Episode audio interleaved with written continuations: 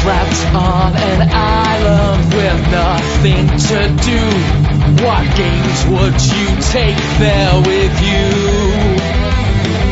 With no one else around, you could go insane without your desert island games. Everyone is tuning in to Jail 76 Hello and welcome to Desert Island Games, the show where a member of the YouTube community get to pick eight games they'd have to if they were stranded on a desert island. They also get to pick one book and one luxury item. This week's guest comes all the way from New York in the United States of America. He's part of the I Got Gameplay crew and he's got his own channel where he does his rose coloured gameplays. He's also part of Retro Unlim. Ladies and gentlemen, it's Travis Goss. Hey, how's it going? Great, how are you? I'm I'm doing very well, and yourself? Fine, yes, it's Saturday, so it's always good to have a day off work. Oh yeah, I totally agree. Well, I've got my YouTube work as well, right enough. That keeps me busy as well. good, good. So, um, you people will know you from I Got Gameplay. So, how did you get involved in that? I started uh, I got gameplay, which I actually I have not been on in a long time, but uh, I'm going to be on um, as episode 101. Or is it 102? I think it's 102. Anyway, uh, I got started with this show. It was, I want to say it was the summer of last year, and I was uh, looking to see about getting um, involved with podcasting again. And at the same time, um, there's this uh, gentleman um, everybody knows here, uh, Retro Unlim, uh, Michael Burhan, uh, host of I Got Gameplay and heavily involved with the web- website. Yeah. I met him on the Happy Console Gamer uh, Facebook page Right. and started talking to him and told me that he was involved with uh, another website and he got me going with uh, doing articles with this other website and getting involved with I Got Gameplay and that's how it all got started. Yeah, and I'm I'm sure you used to do one as well called Unradio Show. Is that still going or is it finished?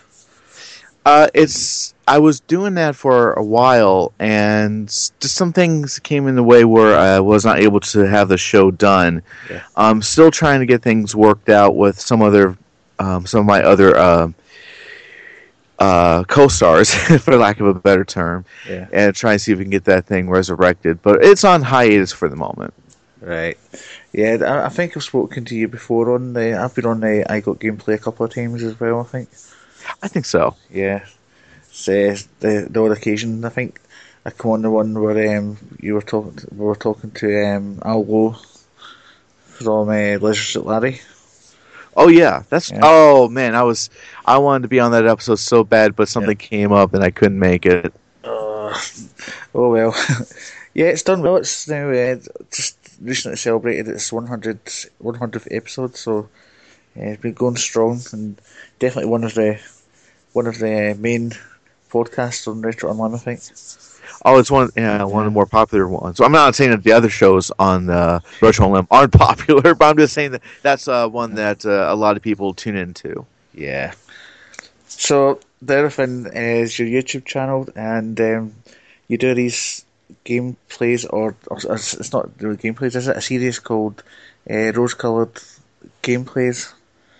Yeah, rose colored Let's Plays. Let's plays. That's it. Yeah, Let's Play. Yeah, that's uh that's a sister channel to Rose Colored Reviews. Um, and anybody who hasn't checked it out, first of all, go to uh, YouTube.com slash Rose Colored Let's Play, and um, I'm sure there's going to be a description in the. Uh, I mean, the the link is going to be in the description for this episode. Yes, of course. Okay. Yeah, but um, yeah, basically, I just uh, do a lot of YouTubers do. I just set myself in front of the TV, got the microphone going, recording gameplay footage, and me either talking about the game or screaming at the game, which has been the case for the past few uh, series I've done. Yeah, I've actually just been watching the one of your rose-coloured reviews. Actually, um, the one on the Muppet Babies that you did. Oh man, that was a blast. That's Yeah. actually uh, that was one I did when I got my uh, editing software and uh, pro- uh, proper camera to do the, the review. But that was so much fun to put together. I thought it was very well put together. Actually, I really enjoyed it, um, especially seeing as I loved uh, Muppet Babies. Because when I was looking through your list, I was like, ah, "Okay, which one? Oh, Muppet Babies! I'm going to watch that one." I, I, loved it. It's very well. I, I, like the way you did it with your kind of describing uh, each character from the show and what their kind of fin was. So, yeah, very enjoyable indeed. Well, thank you. I, yeah. uh, thank you for watching it. And like I said, it was a lot of fun to put together, and it was it was really great to revisit that show after what having the show been off the air for what about twenty three years or so. Wow. Yeah, it's crazy. Yeah, you must you must be the similar age to me then, because I remember it from Saturday mornings as well over here in the UK. Yeah, yeah, I'm in my, my mid thirties, and that was like one of the earliest cartoons I remember watching on Saturday mornings. Yeah, I'm, I'm a little bit old. I'm I'm late thirties, um, shall I say? um, but yeah, we're showing our age now. Oh yeah, I've definitely shown my age. It's funny because my fiance Courtney, um, she actually come uh, whenever like uh, an older song comes on TV or on the radio, and I start singing along. She's like, "Oh, well, of course you would know that old man." I'm like, gee, thanks. Oh, There's nothing wrong with, with, with liking old music. I mean, some of the music I like is from the '60s, and I wasn't even born to 1976. Oh yeah, that's, yeah, that's time too because I'm I've uh, recently revisited watching old episodes of the Monkees, getting into their music, and it's funny. Um, the other thing too that happened here. Uh, you guys get that uh, that show American Horror Story? You guys get that? Yeah, I, I don't watch it or anything, but yeah, it's on. I think it's on uh, Fox or something like that. FX. Yeah, yeah, FX. Yeah. Yeah, and they've uh, rolled out their latest series, which was called uh, Freak Show, which this is this is my introduction into the whole uh, show because I've never watched it up until this point. And the first episode, um, the woman who runs this freak show, her name is uh, her name is Elsa Mars, who's played by Jessica Lange. Very beautiful actress, by the way, and she's like 65 years old and she's still gorgeous. But uh, at one point in the show, she came out to open up the freak show uh, events for the evening by singing David Bowie's "Life on Mars," which is my favorite song of his. And I started singing along, and, she, and in the background, she was saying, "Oh, well, of course you'd know this song." it's like, well, so what? I love it. Yeah, Life on Mars is a classic. I I watched the the Life on Mars series. I, I believe the United oh. States got that, but we got uh, the original one with um, John Simmons, Philip Glenister. Oh my god, I fell in love with that show so much. And then of course they tried to do the American version and was like, This is crap. It was terrible. No and it got like yeah. cancelled after one series. What I didn't like about that is it was almost word for word like the same. If you're going to remake it, at least have a bit of original. I can't say that word originality. You know. I agree. I mean, yeah. with the exception to TV shows like The Office, really, there's some shows that don't really translate o- over the Atlantic. You know what I mean? Yeah.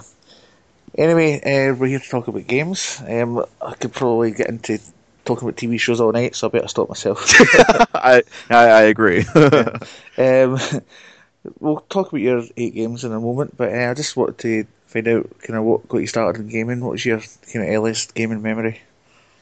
Uh, my early earliest gaming memory. There's a couple really.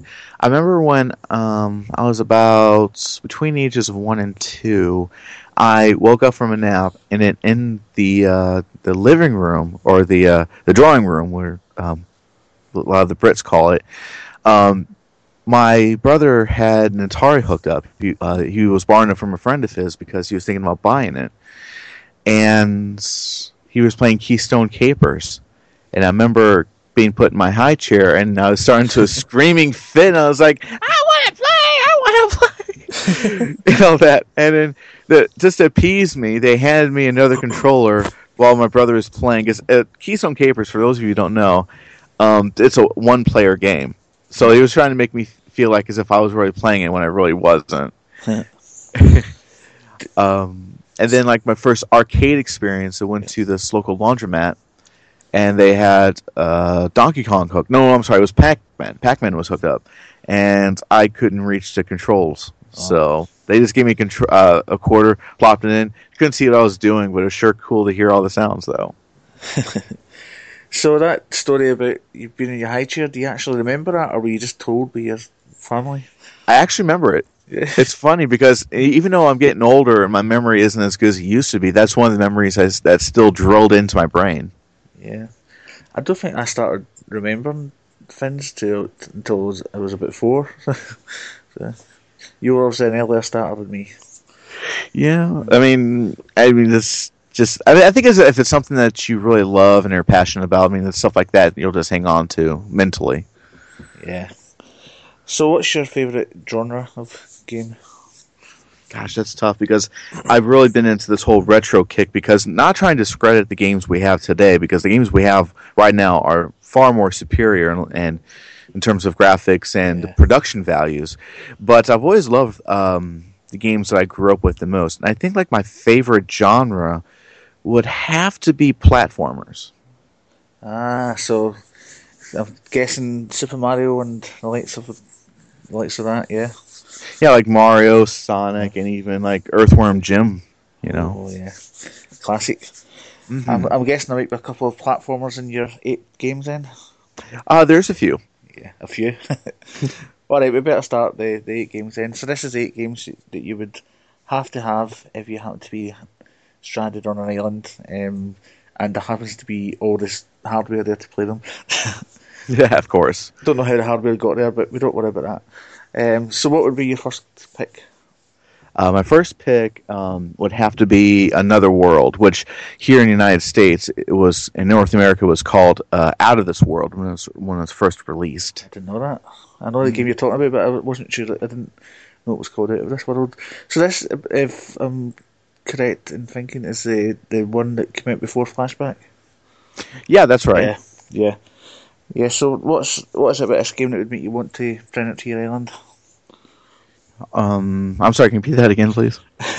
What is it about this game that, Oh. that would make that would make you want to bring it to your desert island? Oh, I see.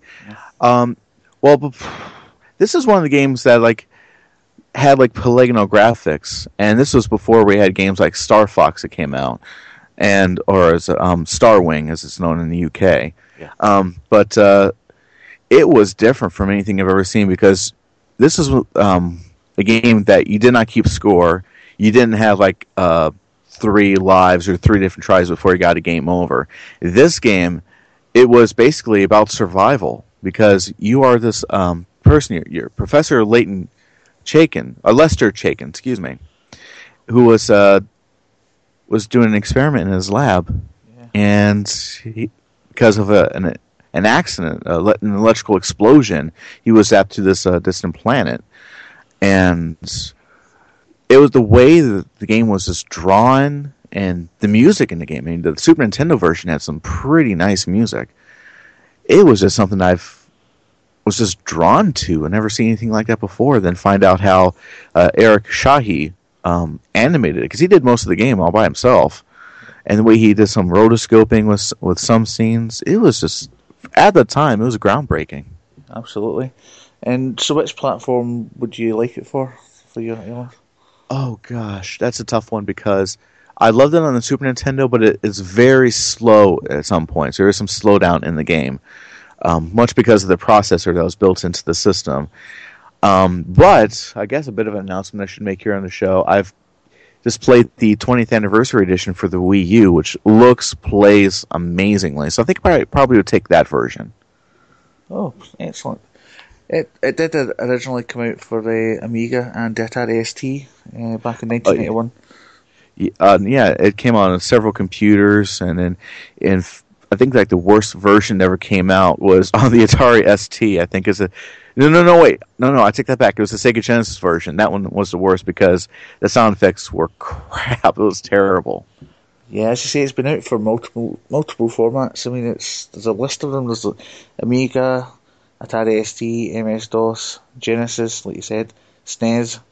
Um, it came out for the 3DO, the Game Boy Advance. I, I don't hold out. Really, Yeah, I don't hold out much hope for that one. um, I didn't know that. Yeah, I must try and look that up. Um, the old kind of Windows phones and stuff, iOS, Mhm. Atari, Atari Jaguar. Oh wow, okay. Xbox One. I guess I'm guessing that must be a a recent um, remake. Well, not a remake, but um, kind of like um, an anniversary edition. I would imagine. Yeah, I think Yeah. so too. PlayStation Four, PlayStation Vita, the Wii U, which is one you mentioned, Mm. and then Nintendo 3DS. Oh yeah, the, from the eShop. Yeah, that's right. Yeah. Wow, but, but Game Boy Advance, I never knew that. Yeah, we're gonna have to look that one up. I think that'd be quite interesting. But I think, yeah, I, I, do like this game myself, but I've, I'm more of a flashback.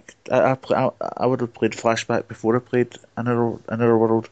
Um, know, not really intentionally. It's just that, um, I think my brother brought home flashback once, um, and I started playing it. I think it was for the Amiga, and I thought this is brilliant. Um, Another World is just just as good, I suppose, but for me, it's flashback. Hmm. Yeah. Actually, I actually had that for the Sega CD. I've tried playing it a few times, but it's really confusing. Yes, um, I I was trying to play it recently, and uh, again for old time's sake, and I don't know if it's because I don't know if, if it's me getting cr- crap at games as I get older, but I, I couldn't control it. I'm sure, I'm sure there was different moves I could do back in the day, and I just couldn't pull them off, like like um, jumping over ledges and rolling and stuff like that. I just couldn't seem to do it anymore. I don't know. What I'm Yeah. doing, I don't know I'm doing wrong at all. Yeah, yeah. I mean, it's a great game. I mean, they've recently um, remade that for the modern systems, and it looks gorgeous. Yeah. And I think they've kind of simplified it a little bit, so I, I might have to check that out. Yeah, I've got it for the Xbox 360. I done some gameplay on it last year when I got my when I got my capture card. That was a game I tested my capture card with. It, it does look really good. Awesome. I may have I may look into that. Yeah. Anyway, um, what would be your second game? Uh, let's see. I think my second game would have to be. Um, I mentioned this earlier when we were talking about platforms. I was, um, it's uh, Earthworm Jim. Would be Ah. my second one. For which platform? Oh boy! Well, I got the Sega CD version, which I think is uh, the, the definitive version because it's got all the levels and the music is well. Of course, since it's on a CD, it sounds amazing. So, were you more of a Sega guy or a Nintendo guy back in the nineties? Oh, when I back when I was a kid growing up, I I was mostly for Nintendo, but don't get me wrong, I lo- I loved playing Sega Genesis games or Sega Mega Drive games um, growing up because my brother had a Sega uh, Genesis and he had a, a Sega CD, and we'll talk about that here towards the end of my list. But um, yeah, I I, I really um. I'm, I, for the lack of a better term, and I know there's going to be some phrasing involved here, but I guess you can back then you could have considered me a bi gamer because I was both for Nintendo and and Sega. Yeah, that's a good way of putting it. Yeah. yeah. So, so what do you think is about this game that sets it apart from perhaps other part platforms you may have you may have brought? Well, what I think would set this this game apart is, for one thing, the animation for uh, for Earthworm Jim himself. I mean, he does so many things. Like if you were to let him sit idle, he'll just move around and do stupid things. Hmm. Like at one point, maybe his pants would drop and he just go "Dow!" as he's trying to pick him up.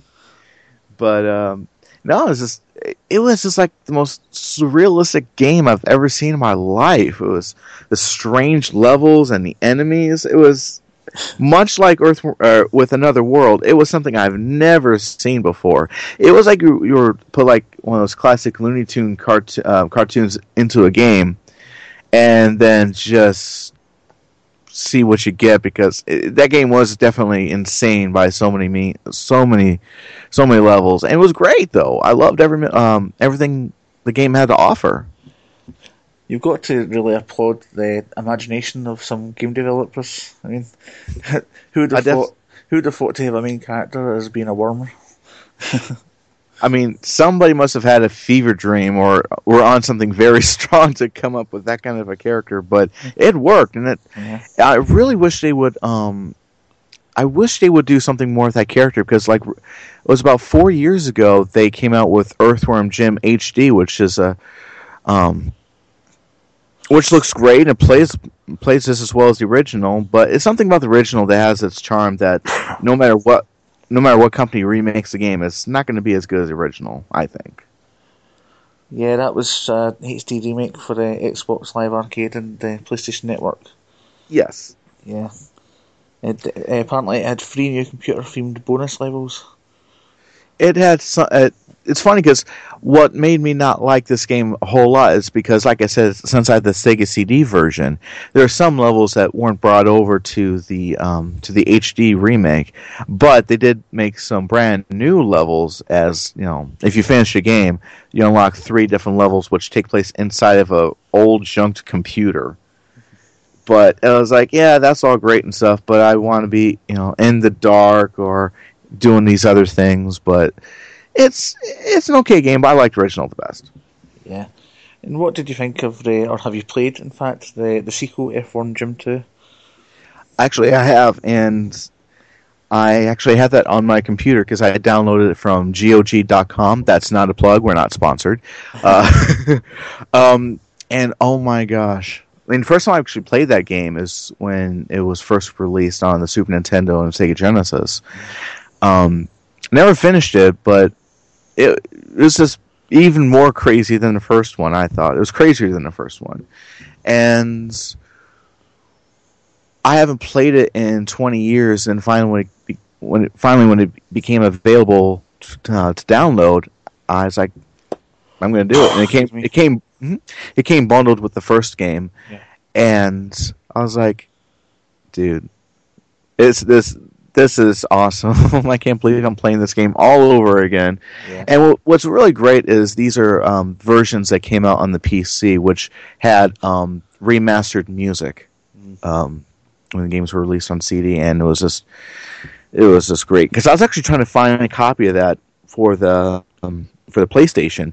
Only problem is they never released uh, Earthworm Jim two on the PlayStation here in North America. I think it was like in Europe was where they did that, so I was kind of disappointed. And but no, regardless, I played the sequel. It's great. And there was also Earthworm Jim Menace to the Galaxy, which came out for the Game Boy Color. No, I missed that. I think I- I missed out on that one. I think what that was just um, it was just a different. Uh, I'm unfamiliar with it because I've seen it, but I've never played it. And finally, there was a there was actually supposed to be a an enhanced remake called Earthworm Jim for the PSP uh, by Atari, but it was it was planned for 2007, but unfortunately it was cancelled. Yeah, and I saw uh, footage of that when it was uh, leaked onto YouTube, and it looked pretty good. I mean, I would have done with that without all the polygonal graphics in the game because I kind of like the original cartooniness and the way it looked and um, from the original game. But what they were trying to do at the time, I, I applauded them, and I was kind of disappointed it was never released. Yeah, I think that would have. When did PSP start? Was it? Was it Uh, 2005, I think, is when PSP was released. Oh, so I was going to say that would have been a late game for the PSP, but not really. That would have been PSP would still have been fairly popular in 2007. Oh yeah, oh yeah. Yeah, yeah. Like you said earlier on, it's a shame that they've not kind of um, brought him back more really, the Earthworm Jim, and, and capitalised on the 1990s popular popular popularity. I can't say that word. Popularity. I can't say that word. Popularity, yeah. Yes. I've not Yeah. been drinking, honestly. That's fine. Uh, but uh, and before anybody were to ask the question, yes, I did play Earthworm Earthworm Jim 3D on the Nintendo 64, and I kind of like to forget that game because it is god awful. Yeah, I was going to mention that, but I had a feeling it wouldn't be the best, so I I just skipped past it. Some games just don't translate well to 3D, and that just happens to be one of them. yeah. Cool, so shall we move on to game number three? Yes, and this is one I actually need to finish up on my Let's Play channel, Yep. um, and that's Skull Monkeys. Skull Monkeys. Yes. Ah, so you may have to educate me on this one because I'm not aware of it. Okay. Um, have you heard of the the Neverhood? No. Didn't think so. Okay, all right, that's fine. When you said educate you, that's what I was kind of thinking was going to be, you know, the answer. That is okay.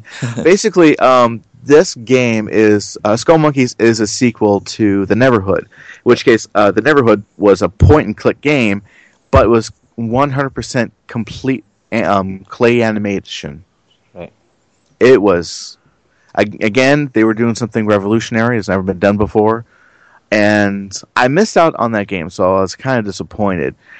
But Skull Monkeys picks up where that game left off, but instead of it being point and click, it was a platformer, and all the stages and even the characters were once again made out of clay. And what made actually this universe, because both uh, both cl- um the Neverhood and Skull Monkeys was also known for its trippy music. It's, I mean, it, it's it's got like a light. It, it has like a bit of uh, j- uh, it's a mix of jazz. It's mostly like jazz music, and like each level of Skull Monkeys um, has a song that kind of um, has its own little theme for the level.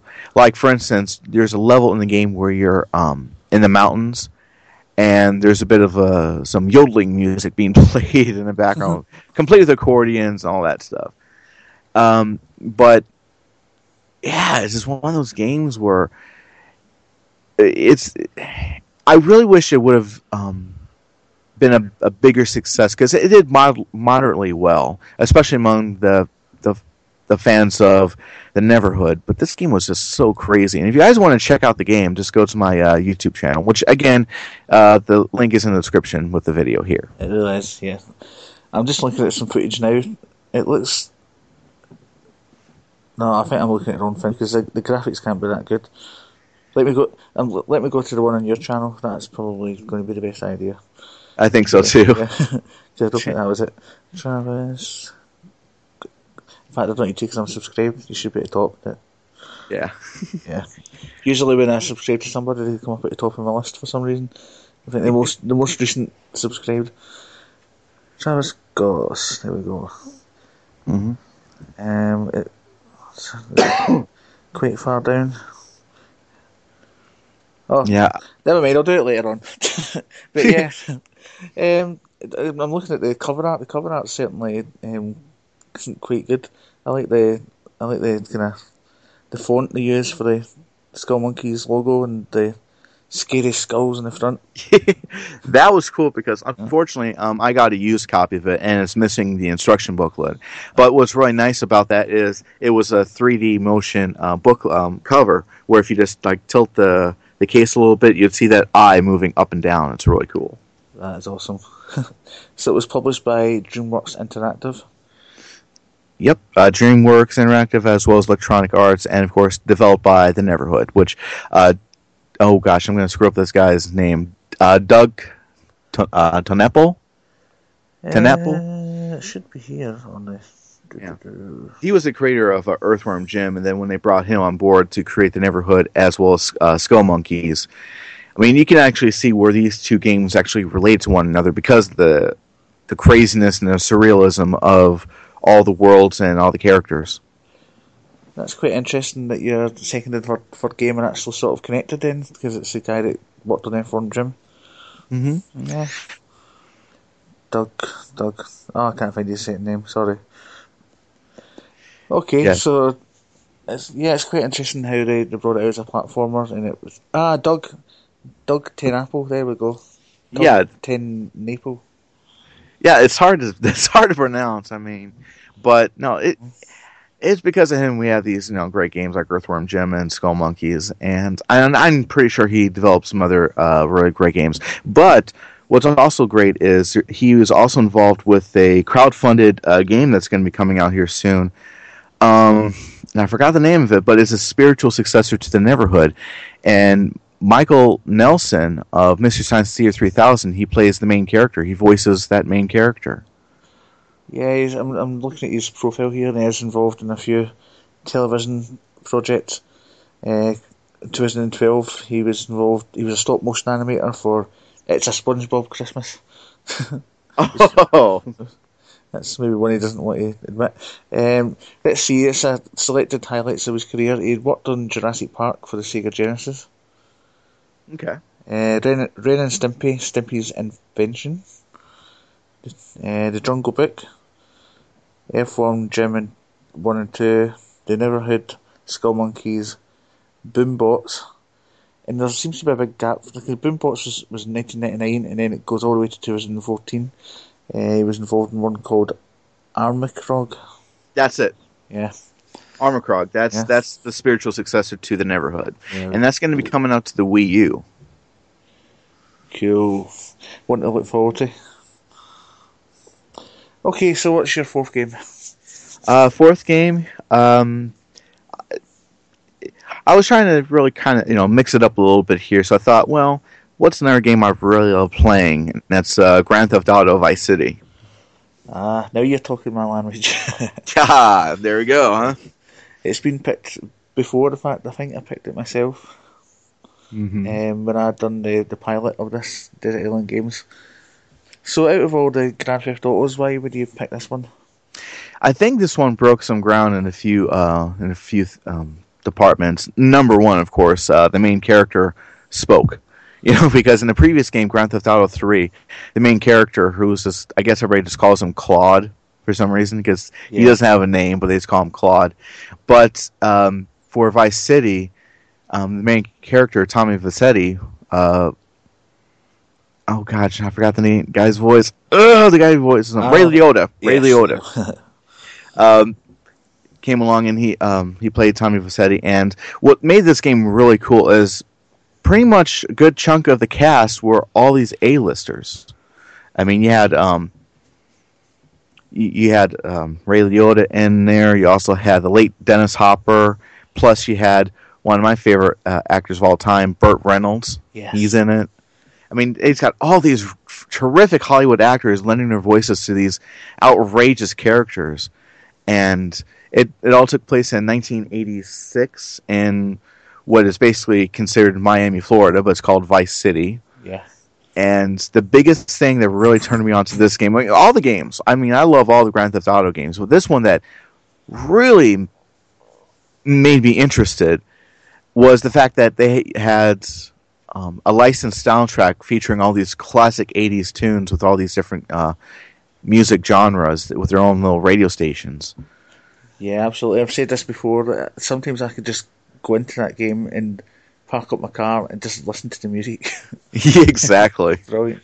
Uh, such cla- I mean, you've got a good range of um, genres in there. You've got rock music, you've got um, new wave, which which is like Spandau Ballet and Duran Duran, things like that. Uh, Mm. you've got um, pop, um, you can get like top radio stations, jazz. You've got all sorts of different music in there, and it's just brilliant. Um, I think this was quite a, a groundbreaking game. I think I think I've Yeah. said that before in pre- previous shows. Um, like you said, the voice acting is just absolutely brilliant. Yeah, and of course, it's interesting how you mentioned uh, New Wave because that's actually my favorite radio station to tune into when I play the game. Because in the '80s, that was one of my favorite types of musics. Yeah, I, I liked some of it. I'm I wouldn't say it's my favourite genre, but I, yeah, I certainly listen to like I like to listen to some of the main, the the better known uh, new wave band. Um, there was a band, and I think they may be considered to be new wave, called the Thompson Twins. Oh, well, it's kind of hard. I, I mean, I wouldn't say they were complete. I don't think they were new wave. I think they were just pop, and that was it. Yeah. Uh, yeah, but them I, I can't remember if they were on the new wave channel or not. But um, I just some of the they've got some really classic tunes.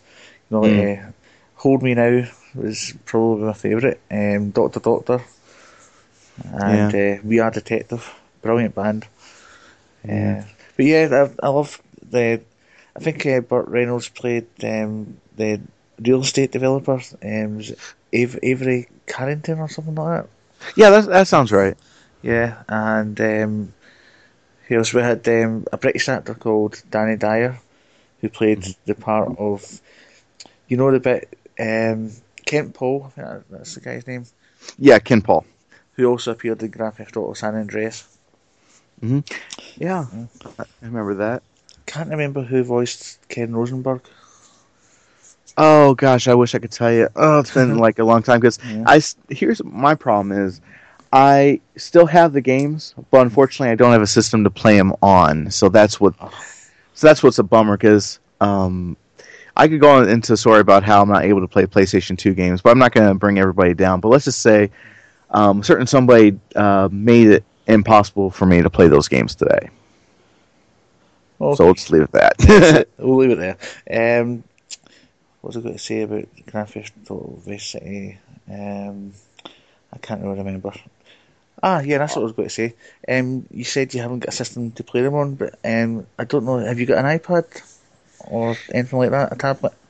Well, I've got uh, an iPhone, but the thing is, though, it's uh, it's an iPhone 5C. So unfortunately, that thing is too small. So I don't think the game would work too well in a small Yeah. little device. And I've got like such big hands. Yeah, I've got it for the iPad. It's I mean, it's very nice, it's very nicely done, but I just I can't really get on with the controls for playing games like that, like that on an iPad. Yeah. Yeah. And I know the game. I know the game was uh, recently at some time it was put on the uh, the PlayStation Network to download. But my problem is, why should I download that when I've got the copy of the game right there? because you can't You know. play it. Oh, I know. I The- get you. I mean, but why why isn't there a system in place where you, for you just to install it onto the, or either install it on or just actually put the disc in and play it? I, I get you. Exactly. Yeah. Yeah. Yeah, I know there was some PlayStation threes that come out at the start where you can play your PlayStation Two games, but um, they're very rare. Yeah. I. I mean, that's. sorry. I was gonna say I did have a, the original PlayStation 3 where I was able to play those uh, PS2 games on it, but something happened where that system uh, was no longer available to me. Then yeah, this is a long story, but again, I don't I don't think this would be a good place to talk about it. Yeah. Somebody in um, do you know the shop CEX? See, I'm afraid I don't know. It's a Brit- uh, I thought it was in America as well. Anyway, it's a store over here in Britain that sells second-hand games, and I was in there about two months ago, and I was in to buy a couple of memory cards from a PlayStation Two, and the guy was trying to sell me uh, the version of the PS3 where you can play the PS2 games. He said, "Why don't you just buy the PS3 and that'll save you buying all the memory cards?" I said, "Because I've got a PS3." He said, "Well, you can trade that in." But I mean, I'm not going to trade in a 320 gigabyte PS3 for a 40 gigabyte one just so I can play my PS2 games on it. You know, No, that doesn't make any sense. I've already got a PS2. You know, No, no, no, no, no, no. so I was like, "Thanks, but no thanks. Just give me the memory card, please." Salesman. Oh, So- jeez. What about um? What about Vice City Stories? Have you played that one? Actually, like I said, I have all the games. You got all the So, games. Yeah. mhm. I I played that on the PSP. I think it came out for the PSP first. Mm-hmm. And Yep, then I then. It came out for the PS2. Anyway, um, I better stop before I talk about um, Grand Theft Auto, Auto all night. So, um, Much like television, yeah, we're going to be on this for a long time. We keep going with it. yeah. What's your next game? I think we're up to number five. Uh, this would have to be Resident Evil 2, which I think a lot of people who are fans of Resident Evil would say that Resident Evil 2 would be the best one next to Resident Evil 4. But 2 is definitely my favorite. Yeah, I think I think Resident Evil two and four are quite popular picks on this show. Um, so tell me why you went for two, Resident Evil two. Um, I think I think what really got me into that game. Uh, well, first of all, of course, I love the first one, but second one was just a wow. That's a good question. I mean, it played just like the first one. Graphically, it was about the same, but what made this a little uh, different was it introduced something called the Zap system, which, for those of you out there who haven't played this game before, Resident Evil 2 came on two discs, and each disc um, was for uh, each character. Like, you had Claire Redfield, she had her own story. You had Leon Kennedy, who had his own story. And apart from like when in the first game, you could choose between either Jill Valentine or Chris Redfield. You could do that, but here you could just play that character's story on their own disc. Why did they do that? Well, after you finish that character's story, you can uh, pop in the other disc using your old save file, and then you could actually continue on. Well, actually, go through the story again, but you're actually playing your character. Excuse me. Mhm. You're actually uh, playing your character in a different um, part of the city. Oh, Yeah. it's quite interesting. I've, I've never played the Resident Evil series. I've heard so much about it. I know it's a survival horror game, and um, I know I really should have played it, and I will rectify that one day. Yeah, it's it's on the PSN, and I I want to say it's on Xbox. No, it's not on Xbox Live Arcade. No, it's not. But uh, it's on the PSN. And what's funny is I was playing Resident Evil 2 on my PS3, um, the one that can't play PS2 games on, by the way. and for some reason, after I got done with the first disc, I was playing Claire Redfield. I was going to continue on with a second disc using that save file.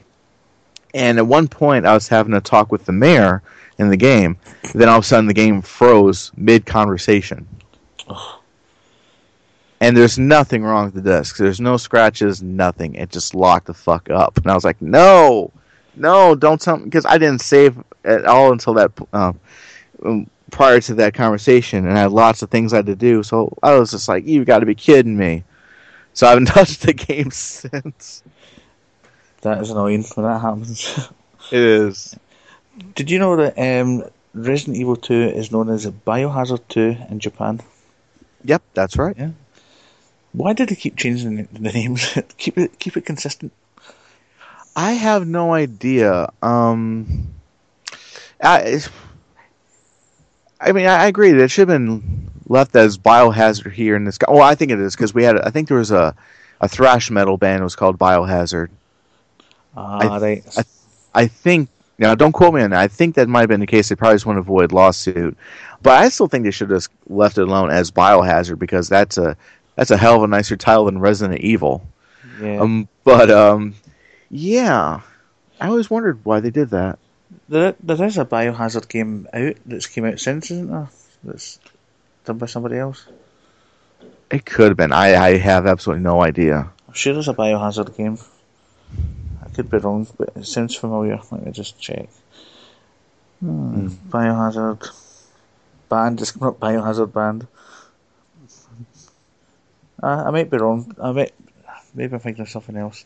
Anyway, um, Resident Evil 2. So I take it you've completed it, yeah? Oh, I've completed it um, yeah. numerous times. It's just it's just frustrating when I was trying to play it again and then just locked up and I was like, forget it. Yeah. It must be. I don't know what's causing that. If it's not the disc, it must be the system. I. They did say that well, Sony, when they were releasing the PlayStation 3, they were trying to go for 100% perfect uh, emulation with all the games available but there's some that probably would not uh, do too well on like that one. Maybe there's an emulation problem with that disc itself. I mean, with that game. Um, but I've noticed like some other games I have. Like I was trying to create a theme song for my channel uh-huh. using the MTV Music Generator, and I got absolutely nothing from it. So I, it's not, in terms of emulation, I think the PS3, it's it does okay with some games, but not all. Yeah, have you done a rose tinted gameplay of that one? Uh, Resident Evil 2, I'm thinking about it. But as long as the game does not lock up on me, of course, yeah, yeah. But um, I really want to try to get a copy of Resident Evil 4 because I, I did have the original version that came out on the GameCube, and then was later ported to the Wii. I, I did have that game, but I never finished it. So if I actually came across a copy of it, um, definitely I would do it on the channel and would give 100% uh, completion with it. Excellent. Okay, so fairly getting through the games. I think we're up to number six. Number six. Number six. We, obviously, um, you can't really have a, a, video game list without throwing a Mario game on there. So I had really, I had to really, really think about this because uh, the original Super Mario Brothers game um, is turning 30 next year. Okay. Very yeah, 30 years. So I really had to think of all the Mario games that have ever existed, which one did I love the most? And all I could think about was Super Mario World. Ah, uh, for a sneaky moment there, I thought you were going to say Super Mario Kart. don't know why. well, don't get me wrong. I, I almost put Mario Kart 64 on this list because that's my favorite Mario Kart game, but I kind of left that off. I thought, well, I could like list Mario games in here, but then a lot of my other favorites would be, you know, kicked off. So that no, I'd choose just one Mario game. Then Super Mario World was the one. So basically, you're going for the original. Um, what's the uh, on SNES, isn't it? The uh, Super Mario World is on SNES. Yep. Yeah. The, yep. The game that uh, was a pack-in title with the system when it launched. Yeah. Yeah, that was. I'm sure. I think. Um, I think Xander picked this last week. As Oh, really? Yeah, I think he did. Yeah, sure of it. yeah. So this was um, released in North America in August 1991. Makes you feel old. Makes you feel old, doesn't it? It does, and it's really funny because I can just sit here and think about the game, then I think about the the uh, commercial for the Super Nintendo and for Super Mario World when the system launched here in, in, in August of '91, and I still get chills when I think about it because it's it's one of those games where um, it, it looks dated by you know today's standards, but you got to admit you can just sit down and play that game, and you can say, "Well, I'm just going to play a couple levels." Next thing you know, you're in Bowser's castle. Yeah. So, tell me your kind of fond memories of playing this game. I remember um, it was I want to say it was Oct- September of '91. Uh, I had a really you know crappy day at school, and I was like, I just didn't want to do anything. I just want to go just play a game or something. And then I think if I recall this correctly, uh, my mom said, uh, "You might want to go in the back room. I think there's something back there for you." Ooh.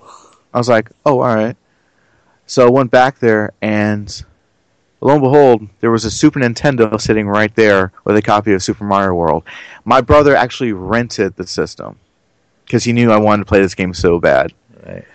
So, um, yeah, I played that from like from the moment I got back there till bedtime, and and then like next morning I just wanted to play just a couple levels, and my dad was sitting there and he's thinking, I don't think this boy wants to go to school today. but it's like I didn't want to because I wanted to play the game, but uh, but it was really great because then when Christmas came around, that I got a Super Nintendo with that game uh, as a Christmas present, and you can imagine the joy on my face when I got the system and I ran to the back room where the television was, hooked it up all by myself, even though my mom said, "No, wait until wait until your brothers, you know, got his presents all stuff, and everything's put away. He'll help you hook it, hook it up." it's really easy to hook up a Super Nintendo, let me tell you. But that was just oh, it's fond memories, fond fond memories. I can just imagine the little mini Travis excitedly running into the room with his Nintendo in one hand and his game in the other hand. You should see. You could. Have, you should have heard me that morning. I was opening up the present and realized it was a Super Nintendo. Because then, at the top of my voice, I was yelling, "Super Nintendo! Super Nintendo!" It was almost like that Nintendo sixty four kid. you remember that video?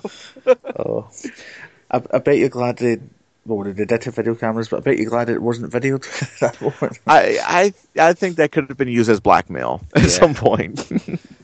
Yeah, thank God it's not like um, today where kids are getting filmed on camera phones and all sorts when they're op- opening their presents. yeah, really. Yeah, it, fireworks going off. Um, I remember getting a, a bike when I was like, about probably probably about 1991 as well, and I, um, the mum and dad said, "Oh, go into the back, um, the, the cellar bit. There's something in there." Um, or I think they said, "Go and let the cat out." Because they used to lock the cat in there, so I went into the back of this uh, cellar and opened it up, and there's this bike sitting there. I was like, "Is that my bike? Yay, bike, bike!" Not quite. Um, I would, I might have preferred the Super Nintendo right enough, but the bike was good. yeah, I can totally relate to that excitement. See, I wasn't always a couch potato. I, I did once have a bike.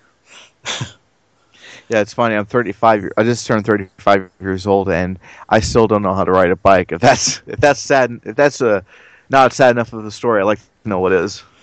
Yeah, I don't. I don't like cyclists anyway. They, they're one of my pet hates. but uh, I better not go into that before I start offending people. Let's just say I don't like them, and uh, move on. There we go. So, you must. I take it you're a fan of the whole Super Mario series, then? Or is there any games you don't like in the series? That's kind of a tough one because um, it's really hard to pick a really bad uh, Mario game because uh, any Mario game that has not been made by Nintendo um, is crap. So I, I tend to keep away from those. Like Hotel Mario. I mean, I thank God I missed that one. Hotel Mario. Yeah, that came on the CDI, and that was oh geez, it was supposed to be the sequel to Super Mario World, to Super Mario World, and was um, it was going to be originally be called. No, wait, it was going to be called uh, Hotel Mario because I was thinking about this game that was going to actually be a direct sequel to Super Mario World. It was going to be on the CDI. It was going to be called Super Mario Wacky Worlds, mm. which never got finished. Maybe, maybe for the best. Yeah, maybe for the best. Uh, if you actually go check out uh, um, cinemassacre.com and go on on your, your YouTube page, uh, James uh, Rolfe, uh, aka the Angry Video Game Nerd, and his friend Mike, uh, they actually played um, a copy of Super Mario Wacky Worlds, and it, yeah, thank God it was abandoned. Yeah, uh, I've I discovered a strange game. Um, I've got one of these. Uh, I know shame on me, but I've got one of these um, modified Xboxes where it's got um, like twelve thousand games on it, basically. Um, so I was going through all the games and I found this. Basically, somebody's made a game and it's a cross between between Super Mario and Sonic. So it's basically in the Sonic world, but instead of Sonic the Hedgehog, it's Super Mario, and it's awful. it's really, yeah, really bad. I'm picturing in my head. I'm thinking, um, for one thing, uh, Mario is collecting rings. No, that's not right. Yeah. Um, Mario, yeah, he can run fast, but nowhere near as fast as Sonic. So there's no way he can get around that loop. Yeah. Um, Though Mario can swim, so he doesn't need those air bubbles. I did do a gameplay of it um, a few months ago, a quick kind of five minutes on my on my channel. It's just totally bizarre. I think it must be some sort of bootleg game. I don't think it was. No, it, oh yeah, it couldn't have been a. It wasn't a. It wasn't an official game by any means. but uh, they want to touch on something though when it came to, came to Mario games. Um, I was pretty happy when they came out with uh, New Super Mario Brothers for the Nintendo DS. I thought that was great. And I had a lot of fun with that. And then they started making more games in that series. They had New Super Mario Brothers Wii, then New Super Mario Brothers 2 for the 3DS, and New Super Mario Brothers U. It's gotten to the point where um, I know they're trying to recapture what the classic Mario games had, but the only way you could have done that is you could avoid. I mean, just no longer make the games all 3D flashy and all that stuff. Just use like the you know, classic sprites or something like that. Just do something, you know, something like like that. Yeah. I mean, yeah, you're trying to make the games look, you know, new and fresh to, to bring in a, a younger audience, which I applaud. That's fine. Mm-hmm. Um, but I don't know. Well, actually, I shouldn't really say that because one point I wanted to make is earlier I was talking about Super Mario, uh, Super Mario World. Mm-hmm. Or no, wait, well, Mario Brothers when it came out 30 years ago. Yeah. And for the 25th anniversary of that game, they came out with the uh, Super Mario All Stars uh, for the for the Wii, which was a limited edition. It came with the game and on a disc, by the way, which whatever, and it came with a CD soundtrack, which again, whatever. Um, but I had I got it because I I didn't have the game in my collection anymore for the Super Nintendo. I didn't have a Super Nintendo at the time. Um, but uh, I always thought a lot of us Mario fans got kind of ripped off because all they simply did was they put the ROM of that cartridge onto the disc and they charged thirty bucks for it. Mm. What what I would have loved for them to have done is added more games than just those four, or if they had to do something with those games, put them with updated graphics. But then again, it probably lost the charm that the original games had. But then again, Super Mario All Stars was just a remake of the classic Mario games. But to each their own. Yeah. I just think some companies will do anything for money. Yeah, and Nintendo really has been um, letting people down here as of late, but that's another story for another time for another show. perhaps, uh, perhaps a topic for uh, I got gameplay. Yeah, I think so. Who knows? Anywho, um, I think we're on to game number seven. Yes, and we're sticking with the Super Nintendo because this is one of my favorite systems of all time. And I'm a big Castlevania player. I love, love, love Castlevania. And I was actually pretty happy to find out that uh, Castlevania Dracula X was um, recently released for the for the Wii U's Nintendo eShop, which I thought was pretty cool because I missed out on the game. But that's not the game I'm going to talk about. I'm talking about uh, Super Castlevania 4. Super Castlevania 4. Now, I'm sure um, Xander picked the Castlevania game last week as well, and yeah, I certainly did, but um, wow. my memory being the way it is, I really can't remember which one it was. you need to go and listen to, to people to see which one it was, but I, I really should keep a list of the games that people pick. Anyway, tell me about this game because I'm a I'm a Castlevania virgin. For those who haven't played this, basically what Super Castlevania 4 was, it was basically uh, a retelling of the first Castlevania game because um, the, the game stars uh, Simon Belmont. And what makes this interesting is if you were to play uh, Castlevania 1 and 2, you have known that uh, Simon Belmont was cursed after the first game. So basically, he can't die. So I thought that was kind of interesting when they came out with Super Castlevania 4, and it was it was Simon Belmont, and I thought, well, okay, so what you tell me is Dracula appears every 100 years, okay, because that's explained during the opening titles of the game. Right. Okay, well, there's Simon Belmont. So what you tell me is, is he what like just over 200 years old? I mean, I don't know. I have no idea what that that's supposed to mean. But basically, it's coming to find out it's just a remake of the first game. Okay, that's fine. So, uh, yeah, this game had introduced some pretty cool things that the Super Nintendo could do, um, and uh, tons of Mode Seven effects. Like my favorite um, level of the entire game is the spinning corridor level, and it was amazing because you couldn't do that with um, with a Nintendo. I think at the time they could have done that with the Sega Genesis. They probably reprogrammed some of the games where you could do something similar to that. But this was just truly amazing just to see a whole level where the background is just spinning like crazy. It was like being inside of a spinning tube. And you could latch onto hooks and you could swing around. You could swing your whip around eight directions. And um, the music, oh my gosh, the music in that game was so damn good. I when I was like 12 years old, I got a cassette tape and I just put the entire soundtrack on a cassette tape.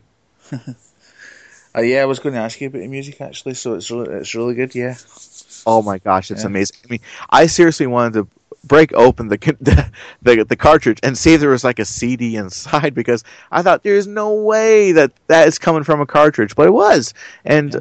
that that system could really generate some great music because the Sony sound chip that was put into it. yeah, and remember, and this is how impressive it must be. Remember, this game was released in 1991, um, so to have that quality of music and the the spinning room level um, for a game that's out, been released in 1991 is definitely impressive. It's it's definitely. I mean, this is the Castlevania game I always turn to. Like, I'm in the mood to play some Castlevania. Well, there's Symphony of the Night. Yeah, yeah, yeah. No, I'll play some Super Castlevania 4. Yeah, and of course this is, I mean, apart from being on the Virtual Console, it was only ever released on the on the SNES. Yep, it was on the SNES, and then uh, later on, um, it was digitally uh, made available on the Virtual Console for the Yeah. Wii and now the Wii U. Yeah, I mean it was only roughly about this time last year it came out for the Wii U Virtual Console. Yes, and yeah, and like I said before, I was when I I want so freaking badly to play Castlevania Dracula X, and everybody says, "Well, why don't you go play uh, Rondo, uh, Rondo Blood? It's on the Wii Virtual Console." I've got it. That's great. It's okay, but there's something about this one that that came out on the Super Nintendo that I missed out on. I want to play it, Yeah, but now it's on the but it's now on the Nintendo eShop. So there we go. Yeah, it's very very highly rated amongst the critics. Um, for example, IGN gave it eight out of ten.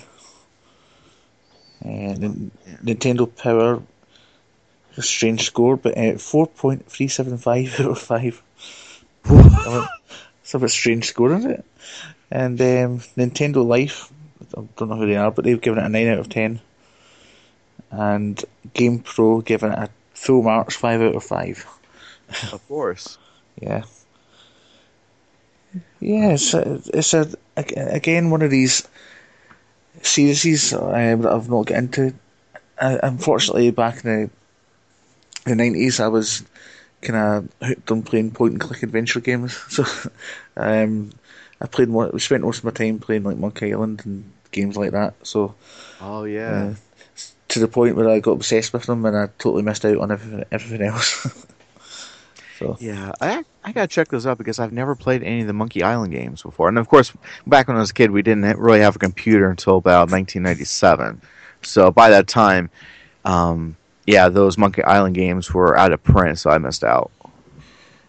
it's, they're, they're totally they're, they're more about using your brain rather than your skill, um, which is why I cheated at it. I mean, I could go through Monkey Island now and and and not look at any hints because I've played that many times. But um, I remember at the time I was, all, and of course back then you didn't have the internet, so I, I can't even remember how I got my, my cheats back then. But I guess maybe somebody told me or something. I can't remember, or I got It's- it in a magazine maybe. Yeah, I mean that's interesting because, I mean we, we we have all this these luxuries today. We have to have the internets and smartphones. We have all these ways of getting information about games in terms of news about them or walkthroughs. But then think back to the time when we had computers, but we had no internet. So a lot of kids today would be thinking, "Well, that's just useless. These things are you can't do anything on these things if you didn't have any internet." Well, you could. Basically, you just bought like a seven hundred dollar word processor. Pretty much with, uh, MS DOS and Windows 3.1. Yeah. I mean, yeah, they played games on it, which is great and all and all that stuff. But hey, yeah, that's you know, kids. Back when uh, I was your age, when we were your age, well, there was no internet. I mean, internet that was readily available to us. That is. Yeah, I'm sure it was available in colleges and universities and stuff. And the government. Government, yeah. I, I think I remember. I think my first experience of internet is when I went to college and would have been about 1995, something like that. hmm And um, looking up, I think, um, was it Yahoo was available then, and you had um, was it Netscape or something. Yeah, Netscape Yeah. and then uh, America Online. We had that. Yeah, and that's when I first started um, discovering internet cheats. Ah, Yeah. there you go. I, I bet you thought I was going to say internet porn. Oh no, well you said college, so I knew you were going to be in the straight and narrow with that one. yes. Yeah. Don't worry, I, I soon discovered the, the, the porn side of it, and it just for in- in- you know for research purposes, of course. Oh, oh yeah, of course.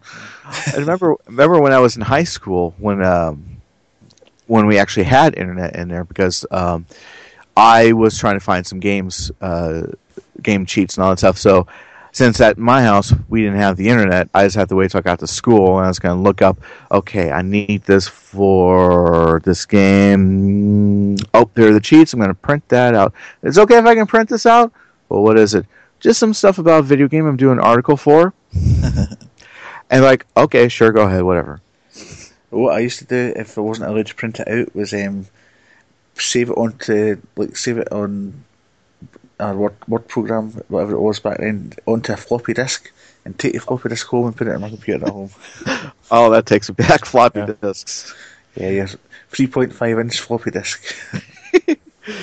Oh gosh, I remember when they used to be like so much larger than that. Oh, I remember Wow. that as well. The kind of the big giant five, five point seven five, whatever it was. Yeah, I remember them as well.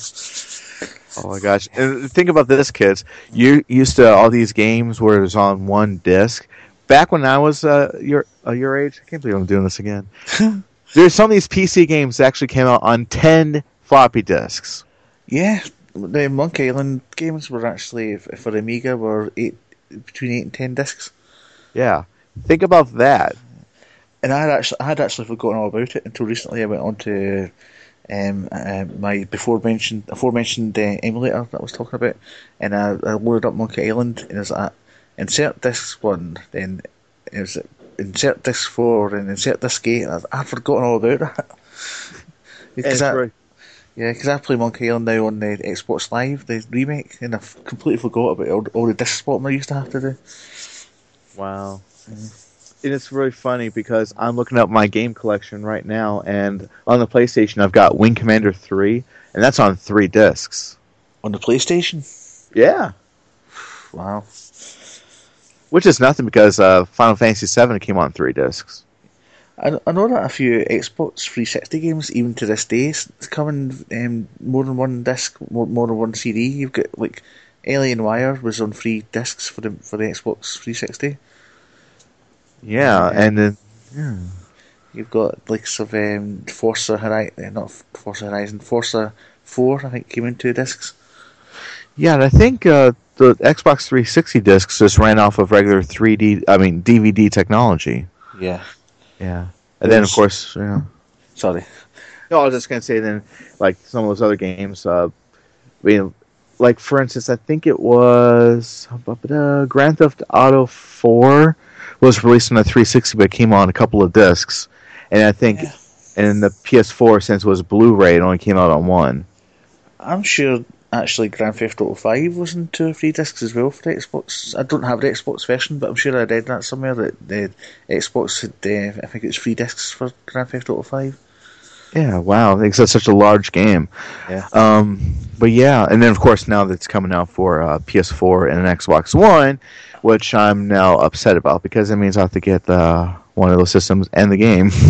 Yeah, fortunately, um, I've got the PS4 and I've got the game pre-ordered. And even though I've played it to death on the PlayStation 3, I'm still looking forward to it in the PlayStation 4. yeah, it's just got it's just gonna have more of everything. So to all you guys with the next gen systems, I tip my hat off to you. Yeah.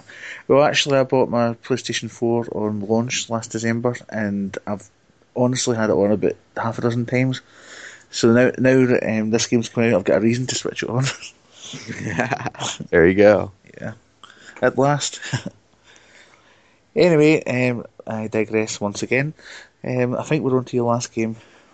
Yeah, I had to think about this one long and hard um, phrasing, and I actually had to think about like my all-time favorite game, and I think I mentioned this um, on my uh, YouTube channel. It was actually the very first Let's Play I've ever done, and I'm, f- before I tell everybody what the name of the game is, keep in mind this game actually holds some very special memories for me, Mhm. and it was, it was shared with my late brother, who you know, God rest his soul him and I spent a lot of time trying to figure this game out, and to the point where I actually fell in love with the game, and I still love playing it today.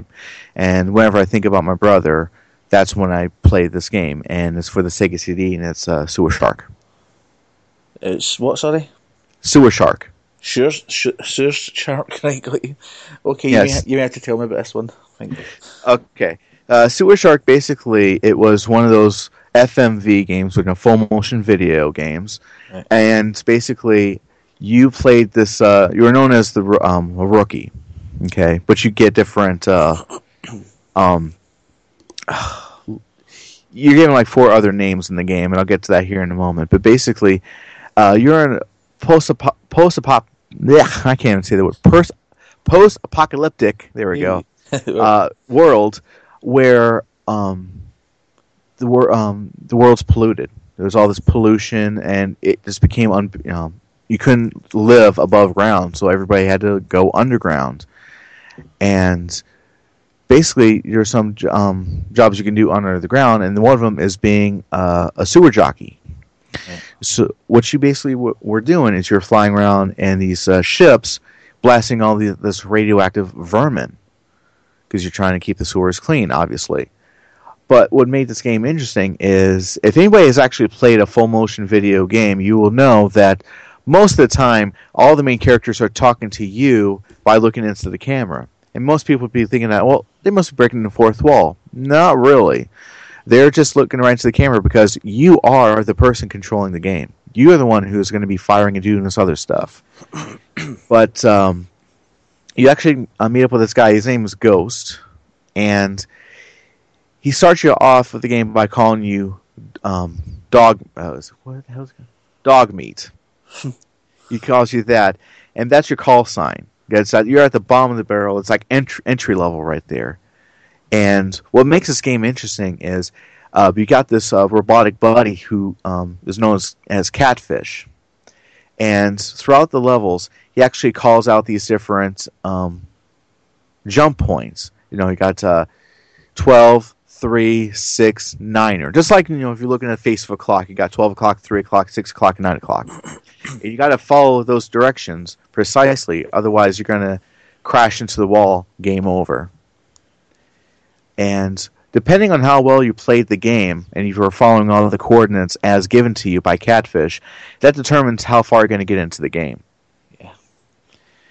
But this game, I mean, it was confusing at first because we we just jumped right into the game. We didn't read the instructions, but to come to find out, you had to read the instructions in order to find out how to play the game. But this game, like I said, holds a lot of memories for me because um, that was one game my brother and I had so much time, frustrating time trying to play the game, but we lo- we enjoyed figuring it out and yeah, it's just it's. I mean, I know a lot. There's there's some secrets in the game that I found on my own to really rack up the points, but it's just to me, it's it's a really great game, and a lot of people view it as one uh, a very crappy game because it was on the Sega CD. But I still loved it, and every time I hook up the system, that's the first game I ever play. That's first. That's the first game I play when I hook up the Sega CD. Yeah, I, I've got games like that as well. I've got games where people, most people will say they're crap, but I really, I really like them. You know, so I mean, everybody's got games like that. I think. Yeah, I think so too. I mean, I do. Tr- I mean, when it comes to games, I try to weed out any garbage that I don't want. Okay. But there's going to be some games that I feel that I truly love, and I think are really great games. Everybody else will have a different uh, opinion about it. Absolutely. Actually, um, Sewer Shark was one of the Sega CD's best-selling games. It sold over 100,000 units prior to it becoming a packing game for the system. And was later ported to the 3DO, and it looked and sounded a whole lot better because um, when you listen to the soundtrack in the Sega CD version while you're playing the game, it's the Genesis generating the music, and it doesn't sound very good. Whereas if you were playing the version on the 3DO, it is far better. But and, and the screen is a lot cleaner. You don't, don't see all those low lines and imperfections. It's just a very clean picture. Yeah. They were also going to port it to a system called the SNES CD, but that system was cancelled. Yeah, thank you, Nintendo, for being a dick to Sony. but yeah, because that system was going to be called the PlayStation. But uh, well, we all know what happened with that. Indeed, indeed.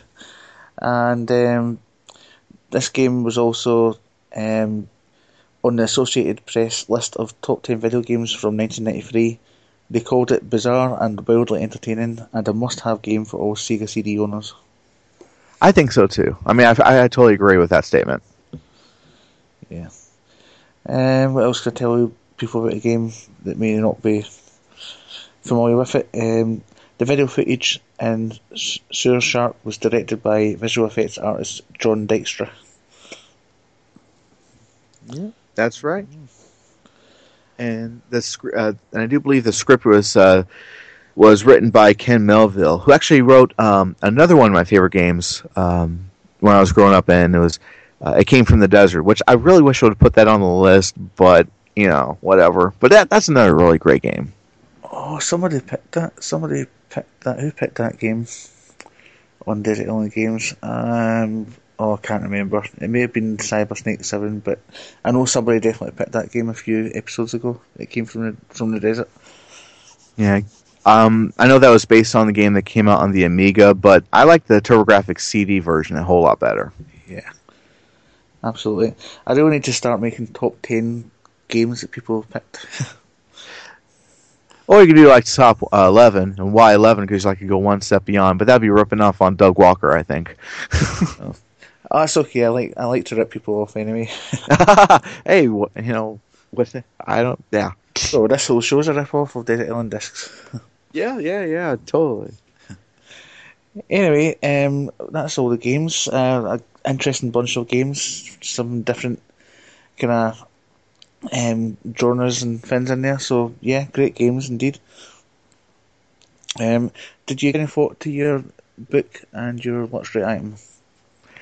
Uh, yes, I was trying to think about the book, um, and there's I've read some pretty good books in my time, but trying to find like the one that would take to a desert island it was so so tough. But I did finally uh, nailed it down to uh, Watchmen. Watchmen. Um, I've, I think I know that. I think I know, but it's, please um, refresh my memory though. Okay.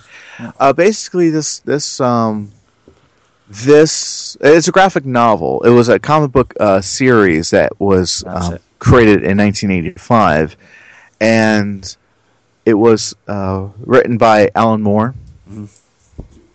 And basically, what this was, it took place in I think it was in New York City. I don't think they really specified it in the in the book or even in the movie, but it looks like it took place in New York City, and it took place in an alternate timeline. What happened is, um, it all originated in the 1940s, where uh, people were becoming fascinated with these comic books, which w- they were called uh, pulp fictions, something like that Yeah. uh, pulp comics, something like that, and they got really interested in these uh, superhero um, comics, and then these people became inspired to dress up as you know these their own superheroes to fight crime, and they were called uh, Minutemen. Right.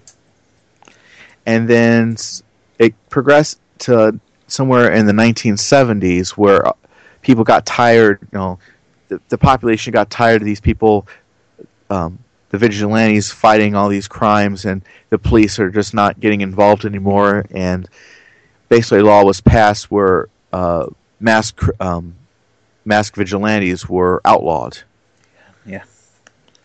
And then in 1985, where the series took place, one of the originators of one of the original members of the Minutemen, the comedian, was murdered.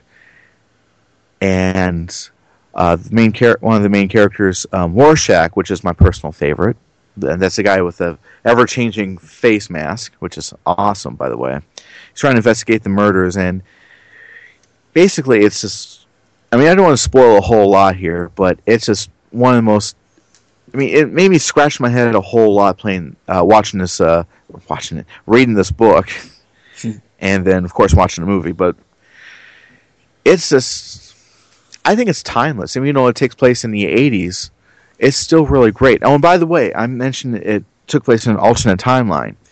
What I mean by that is, somewhere in the '60s during the Vietnam War, they um, Richard Nixon sent um, uh, Doctor Manhattan to to go to Vietnam to help end the war.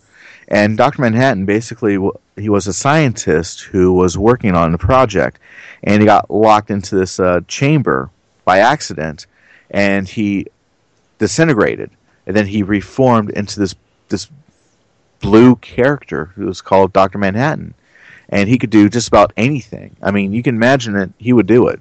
Yeah. So Richard Nixon sent him to Vietnam, and we won the war. And because of that, um, Richard Nixon was reelected, and they actually changed, uh, put a, they put another um, amendment on the Constitution that allowed for any president any president to run as many terms as he wants. Right. So in the 1980s, Richard Nixon was still president. That's a bit mad. It is mad. Yeah. How many terms are they allowed? Is it two or three? Something like that? Um, let me see. I'd say that was about his fourth or fifth term, according to the book. Right. Yeah, as soon as you and, and you had heard, I mean, as soon as you said Watchmen, I was like, I, I know that, I should know that, but I couldn't think. And as soon as you mentioned comic books, I was like, ah, of course, there's the comic books. And then I remembered the film. There was a 2000, 2009 film of Watchmen. Did you watch that? I did. Yeah. What did you think? It was all right. I liked it. Yeah. Not as good as a book. Well, it's funny because the movie, um, it actually took a couple of things out. Um, like if you were to read the comic book, there's this ever going, um, the story that was progressing throughout the whole book, where these scientists were developing something, and come to find out, it was going to be a gigantic squid that was going to be used as a weapon. That was removed.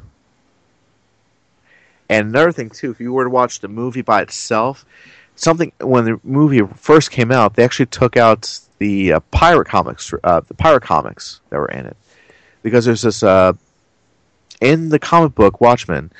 There's this one kid who was always reading this uh, comic pirate. Uh, I can't fucking talk this. This pirate comic book. He's reading all, all these issues, and somehow what was going on in that comic book was relating to the story in some way, but that was removed from the from the uh, theatrical presentation. Yeah. and then it wasn't reintroduced until they released the uh, the ultimate edition of Watchmen on Blu-ray, Yeah. and the person who voiced the pirate, or one of the I don't say he was a pirate. A terrible thing because he wasn't really a pirate. But anyways, the main character in that story was voiced by Gerard Butler. So, oh, that's cool. Gerard Butler, Yeah, uh, a good uh, Glasgow actor there. yeah, An excellent actor by the way. He's uh, I've seen him do a lot of movies, and the guy is a hell of a great actor. Yeah. Ah, so, and are you into the comic books of it as well, or is it just mainly the book? It's I'm not really a big comic book reader. I mean, don't get me wrong, I love Batman. That's like my favorite universe in terms of uh, the world of superheroes. Yeah. Um, just every everything that's involved with Batman, I love. And of course, my fa- uh, I got this humongous crush on Harley Quinn, and I think any guy who's gone to a comic book collection and seen a woman dressed up as Harley Quinn, exactly, just go. Sorry, that was that was actually my cat. Did you hear that? my, my cat, my, my cat's just climbed up onto my chest and he's sat beside my head. and He's going. that was awesome. That, that was right on cue. It was perfectly on cue. that was awesome. Well done. Well done. Oh, but no, that's yeah, Batman's just like my my my favorite comic book uh, universe. So, but I'm I'm more of a casual uh, reader of comic books. I don't follow them too much. So there you go. But Watchmen of Watchmen is definitely my favorite book of all time. Cool. And and Batman's my favourite superhero as well, so we've got that in common. Nice.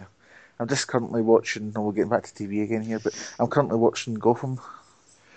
Oh, that show's great. It's I love good. that. Yeah, it's uh, obviously for those that have not watched it, it's based on before Batman became Batman, and it's focusing on Commissioner Gordon when he was a young detective. Yep. Yeah. It's yeah. Finch, I'm go ahead. I'm sorry. Oh, sorry. And you get to see some of the um, better known characters uh, in, in their younger days as well, like uh, the Penguin and um, Catwoman, and the, the the Riddler who was working for the police. yeah, the, it's so funny because every time that char- uh, he comes onto the screen, it's like, "Hey, it's the Riddler," and then Courtney is like, "Dude, shut up!" I'm like, "Okay."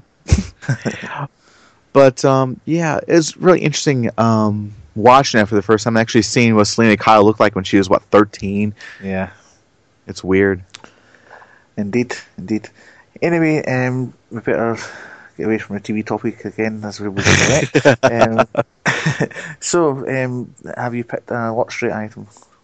That was extremely tough. I mean, trying to find a book to take um, with me was was hard enough, but trying to find a luxury item, I really had to stop and think, what is something that I use a lot that helps get me by?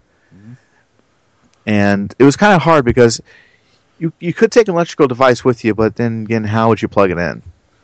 Well, you've got to assume there's you can plug it in because all the computers are plugged in. Oh yeah. Yeah. So I thought, well, um, I could be a bit of a smart ass and say, well, I'll just take a bottle of sunscreen. That'd be a luxury because I, I don't want to I don't want to tan I don't want to burn. But I thought, no, no, let's be, let's be more realistic. What would I use most of the time? And I thought, well, I do a lot of things on my laptop, so I guess I would take my laptop. You can take your laptop, but uh, without uh, internet connection, because you're, Well, you're not you're not allowed to um, have contact with outside world on the island. Oh, you're right. That's right. Damn. Well, in that case, I'll go back with the sunscreen then. You you don't want the laptop without the internet connection then? Well, I'll tell you if if there was some way that the inter, uh, the laptop was connected to some sort of like a satellite for for internet, I'd be I would be down with that. I mean that that's more possible. What I could give you on the laptop is uh, a connection to Wikipedia, but only Wikipedia. Then you can look up Wikipedia, well, Wikipedia, and say a game like GameFAQs or something like that. Yeah, Yeah. I like going to GameFAQs sometimes because when people put up their own uh, walkthroughs, they always like draw the logos by themselves by using all the different symbols on the computer. That's weird on the keyboard. Something I discovered on, uh, I was looking at GameFAQs um, a, a week or so ago, and something I discovered is you can actually build your own um, game collection up on it. Like, I don't know if you've used um, what's it called? Uh, there's there's a website called Retro Collect, and it lets you track all the retro games that you've got. but it doesn't uh, cater for modern systems. So I was looking for one that caters for modern systems, and uh, GameFAQs has got one built right in, so you can keep a track of all your game collection on it. It's brilliant. Well, that's a good thing. Yeah. That sounds good. And I'm a bit a bit of a sado when it comes to these things. I like to um, go on the computer and look at my collection, and see what I've got, and things like that. But yeah. Okay. Well, I tell you what, you can have your laptop, but you can maybe pick a couple of websites that um, you can use, but you can't use them to interact with the outside world. So, if you've got anything in mind that you could put on like that, then you're welcome to have that on your laptop. okay. All right. Or, Hmm. or as most of the websites you use are they interactive? Yeah. Yeah, Yeah. That sounds more feasible. because you like your you like your forums, don't you? Oh yeah, I like the forums. Uh, I love, you know, chatting up with people and getting their points of view on things. Yeah, definitely a good thing. If there was a way, perhaps ah, that's the way we can do it. We can give you internet access, but it's uh, like read only, so you can you can look at everything. You can look at what people have got to say, but you can't you can't communicate yourself. Oh yeah, there you go. Yeah, because you're not getting rescued from island. Oh no, no, there's no way. So of course, uh, if I were to do something like that, there's no way I could continue on with Rose Colored Let's Play. That's for sure. Because then, otherwise, if I was able to communicate with people, I'd be like, "I'm stuck on this island. Here are the coordinates. Come find me." Yeah. well, I, you you will get rescued at one point. I don't know how, but you'll get rescued. Okay. Um, I don't know how you get rescued, but you, you'll get rescued eventually. But you might have to spend a good couple of years on there.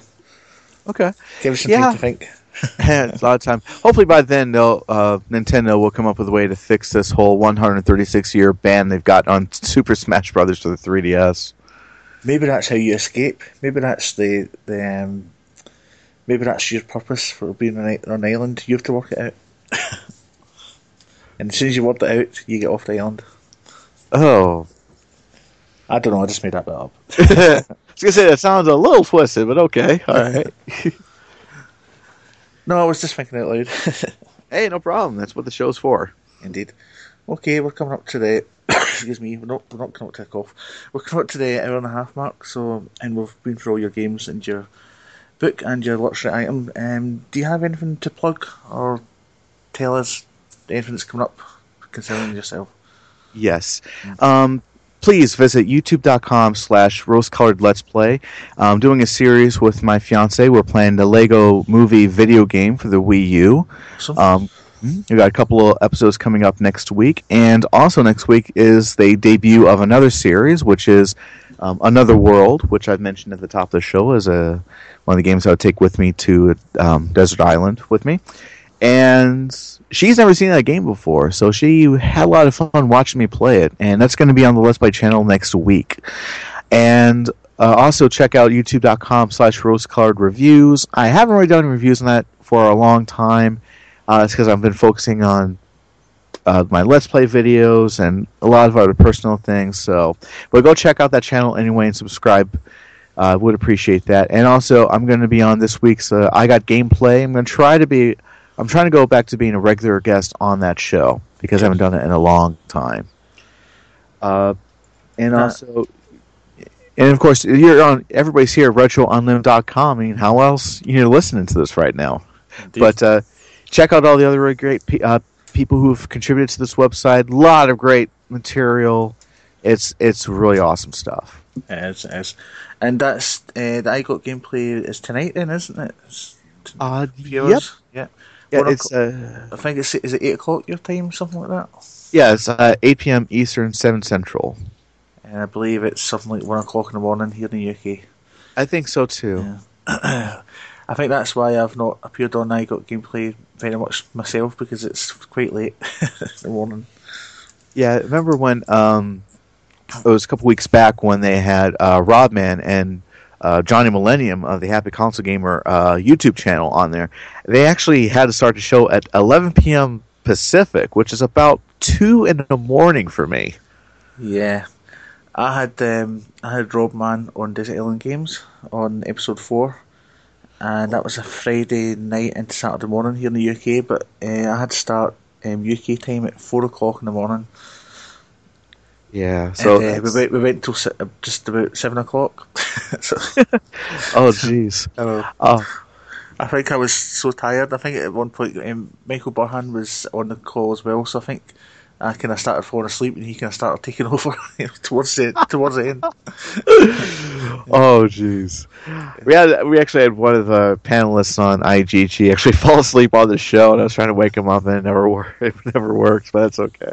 Classic. But oh, and one more thing too. If you guys want to get a hold of me directly, uh, twitter.com slash Travis seven nine. If you guys want to get a hold of me. Cool.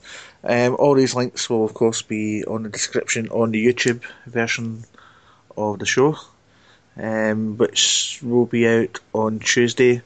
Uh, but this version of it will be out.